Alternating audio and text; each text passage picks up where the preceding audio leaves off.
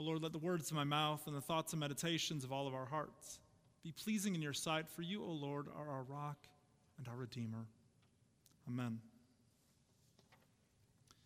My sister was two grades below me in school. Thus, I was always the perfect age to teach her how things are and provide that strong, big brotherly guidance. I did this in a real way when Katie was entering middle school. As an eighth grader on the basketball team, I thought I had figured out the recipe for being cool. I was in a cool group of eighth graders. We hung out with the cool girls, and it seemed like life was made. After the grueling first two years of middle school, I thought I had finally arrived. When I look back at the pictures now, I'm not sure how my six foot, two inch, 130 pound beanpole glasses wearing self thought I had arrived at the peak of popularity, but we tell ourselves things. I was worried about my sister, and I wanted to give her the cool tips that her big brother had figured out along the way. You see, she was coming into middle school with friends who weren't going to be on the popular list. In fact, some of them were guaranteed to get made fun of. They stuck out too much, were too eccentric, too individual. So I told Katie that day, spouting my big brotherly wisdom, some advice on who she might want to hang out with in middle school, on which types of friends to make. Looking back now, I'm horrified by how my advice sounded more like mean girls than caring older brother. I don't like what I said or that I said it. But I was giving her the straightest road to popularity. Ditch some of those old friends and find some new ones. Preferably friends with clothes from the right places and who don't stick out too much. That's the way to go. Position yourself so that you're high up on the food chain and the most people like you or at least know who you are. One of my great temptations in life is to care about what other people think about me way too much. And boy, did that get amplified with the hormones of middle school. And if we all have some of our middle school selves within us, which if you've done any therapy or counseling work, you do, then a lot of us care too much about what other people think about us. In our story today, Jesus heads to Simon and Andrew's house in Capernaum. And Simon's mother in law has a fever, apparently a pretty bad one. So Jesus goes to this woman, takes her by the hand, and raises her up. The fever leaves her, and she begins to serve Jesus and the other disciples. Now, we're supposed to hear the words that Jesus rose her up and hear echoes of resurrection. Jesus will go throughout this gospel and raise people up. He will bring life out of dead places. This is the work of the kingdom of God. Then, after the sun goes down and Sabbath is officially over, the crowd starts to gather at Simon and Andrew's house. And the village begins to bring to Jesus all who are sick and demon possessed. Mark tells us that the whole town gathered at the door. And Jesus does here what Jesus does he heals and makes people whole. After the throwing out of the demon in the synagogue, the word had gotten around pretty quickly about Jesus. So Jesus does what Jesus does. Early in the morning, under the cover of darkness, Jesus escapes to a deserted place to pray. This is a pattern that we will see whenever the crowd is going to overtake or demand too much in Jesus' ministry. He escapes to somewhere secluded and prays. And Simon and the other disciples track Jesus down. They are on the hunt for Jesus. And like his chief of staff or campaign managers, they want to seize this moment. They want to build the movement right here in Capernaum. Look at the following we've got here. And they tell him on no uncertain terms everyone's looking for you. You're trending right now, Jesus. Imagine what could happen if we set up healing shows every day. People would line up overnight to come and see you. They would spend more money in our local economy, and everyone would be better off. And you could have a nice headquarters and place to lay your head at night after the big show. This is clearly what we need to do. The plan is marked out for us, and all we have to do is follow it. I read a business story in this past week in Entrepreneur magazine that I found highly interesting. In 2003, Steve Jobs, the late co founder and CEO of Apple, invited some industry leaders over for a takeout sushi lunch. This group included Amazon CEO Jeff Bezos. In this meeting, Jobs was showing off Apple's first ever Windows application that was about to launch iTunes. Before this launch, the only people who could purchase music and put it on their iPod were owners of Apple computers. You'll remember this time, less than 20 years ago. The iPod was brand new, and it was revolutionary to be able to legally purchase songs for 99 cents a piece. During this meeting, Steve Jobs was taunting Jeff Bezos as he talked about the end of CDs. He told Bezos that Amazon could become a purveyor of these relics called CDs. And he truly wanted Amazon and other companies to get in and compete with Apple's product in digital music. At this point, Amazon had two options, as the author described it. Option one, they could put a lot of energy and resources into a copycat design of Apple's music delivery system. This would require licensing of all the music, developing a player for it like the iPod. And to this point, Amazon was only an online retail store, they did nothing else. Or option two, they could innovate and go a completely different direction and recreate another industry. The author of this story that I read was telling the origin story of Amazon's Kindle. Instead of venturing into online music, Amazon determined to reinvent the book itself.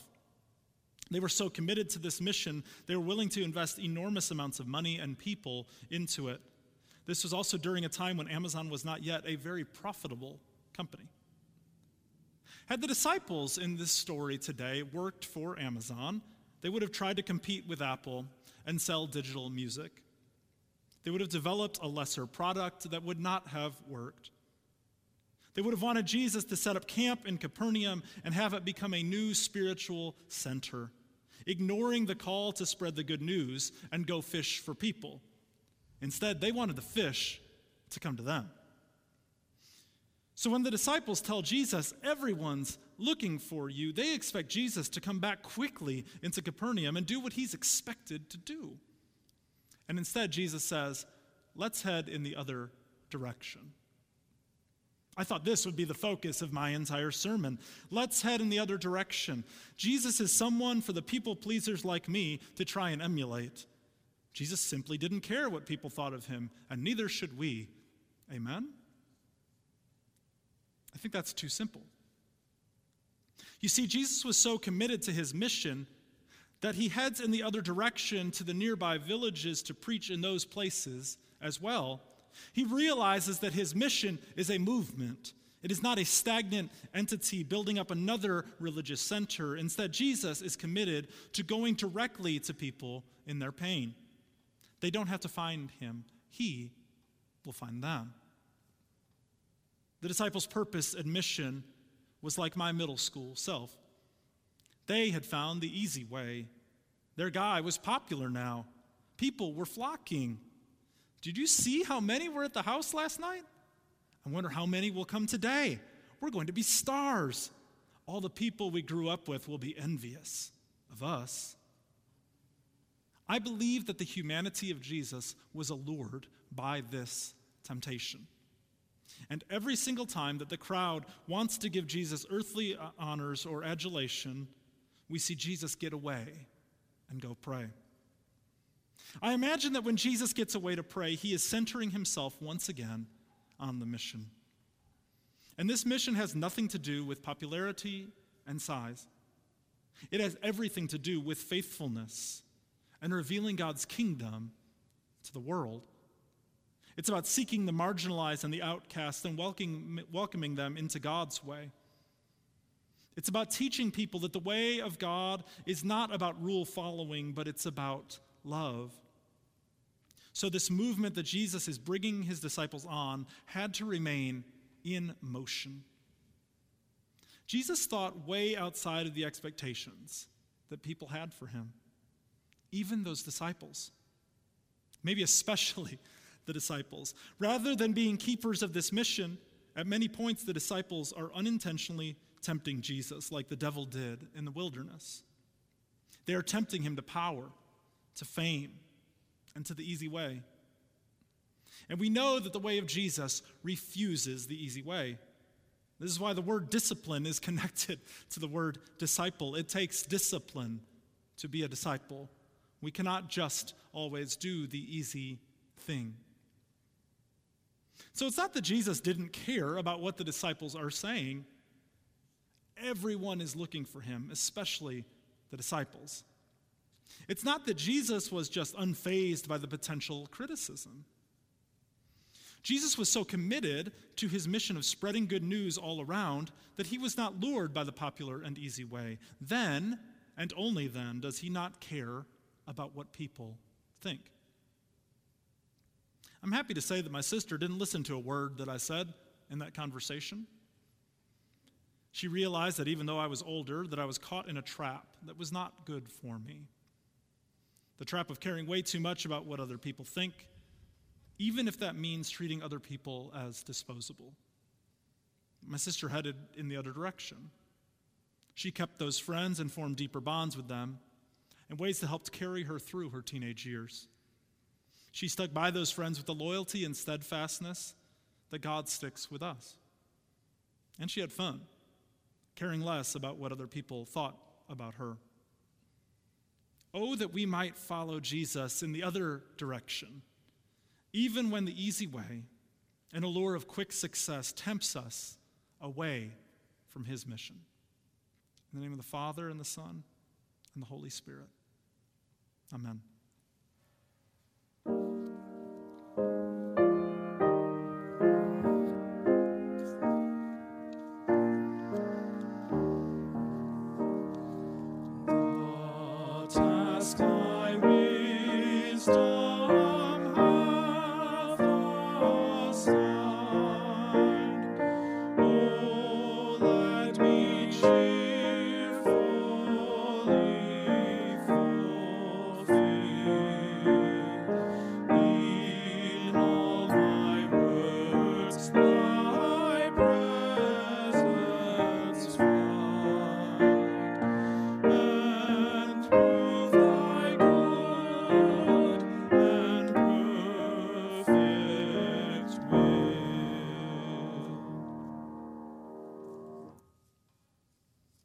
Let us respond with the words of our faith that we find in the Apostles' Creed.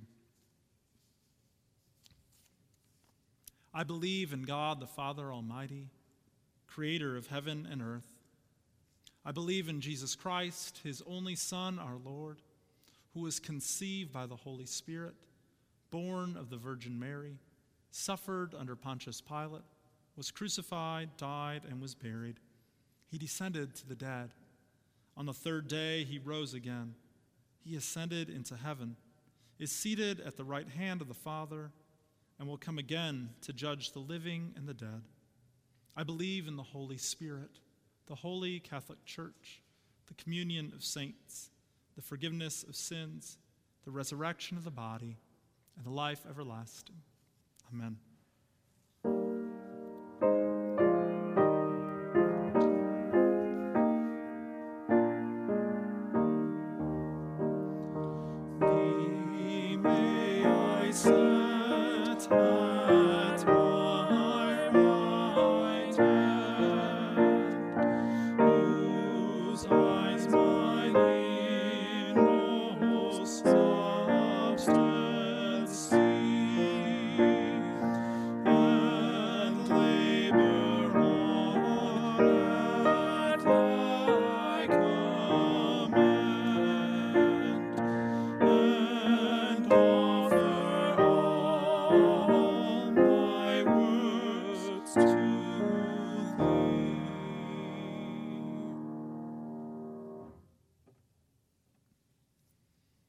Let us now pray for the church and for the world.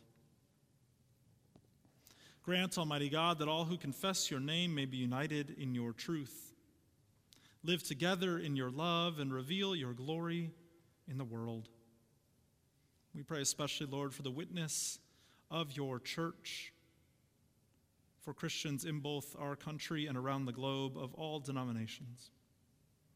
Lord, in your mercy, Hear our prayer.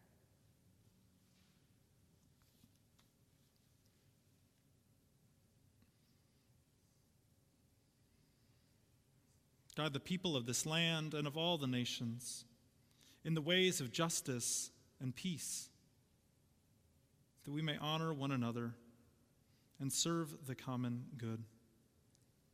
Lord, we pray for all of our leaders and elected officials, as local as our local school boards, to our state level, and our governor and General Assembly, and even to the nation and world. Lord, in your mercy, Hear our prayer.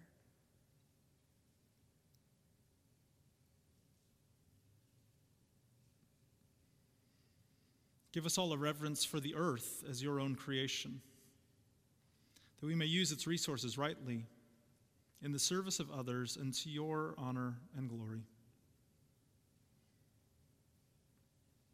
Lord, in your mercy, Hear our prayer.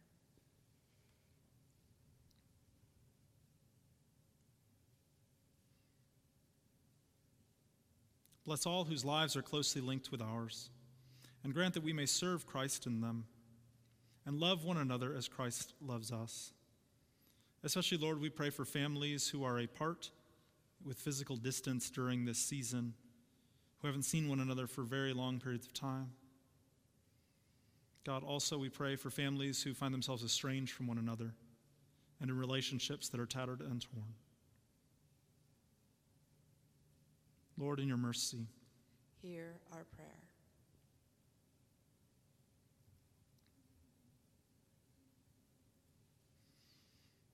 comfort and heal all those who suffer in body, mind, or spirit. Give them courage and hope in their troubles, and bring them the joy of your salvation. Lord, we pray right now for all who are stinging with the pain of isolation. Lord, who are missing times when they could gather with friends or just feel like they are alone right now. We pray your Holy Spirit would be with them. And God, we pray that this time of isolation would come to an end soon. Lord, in your mercy, Hear our prayer.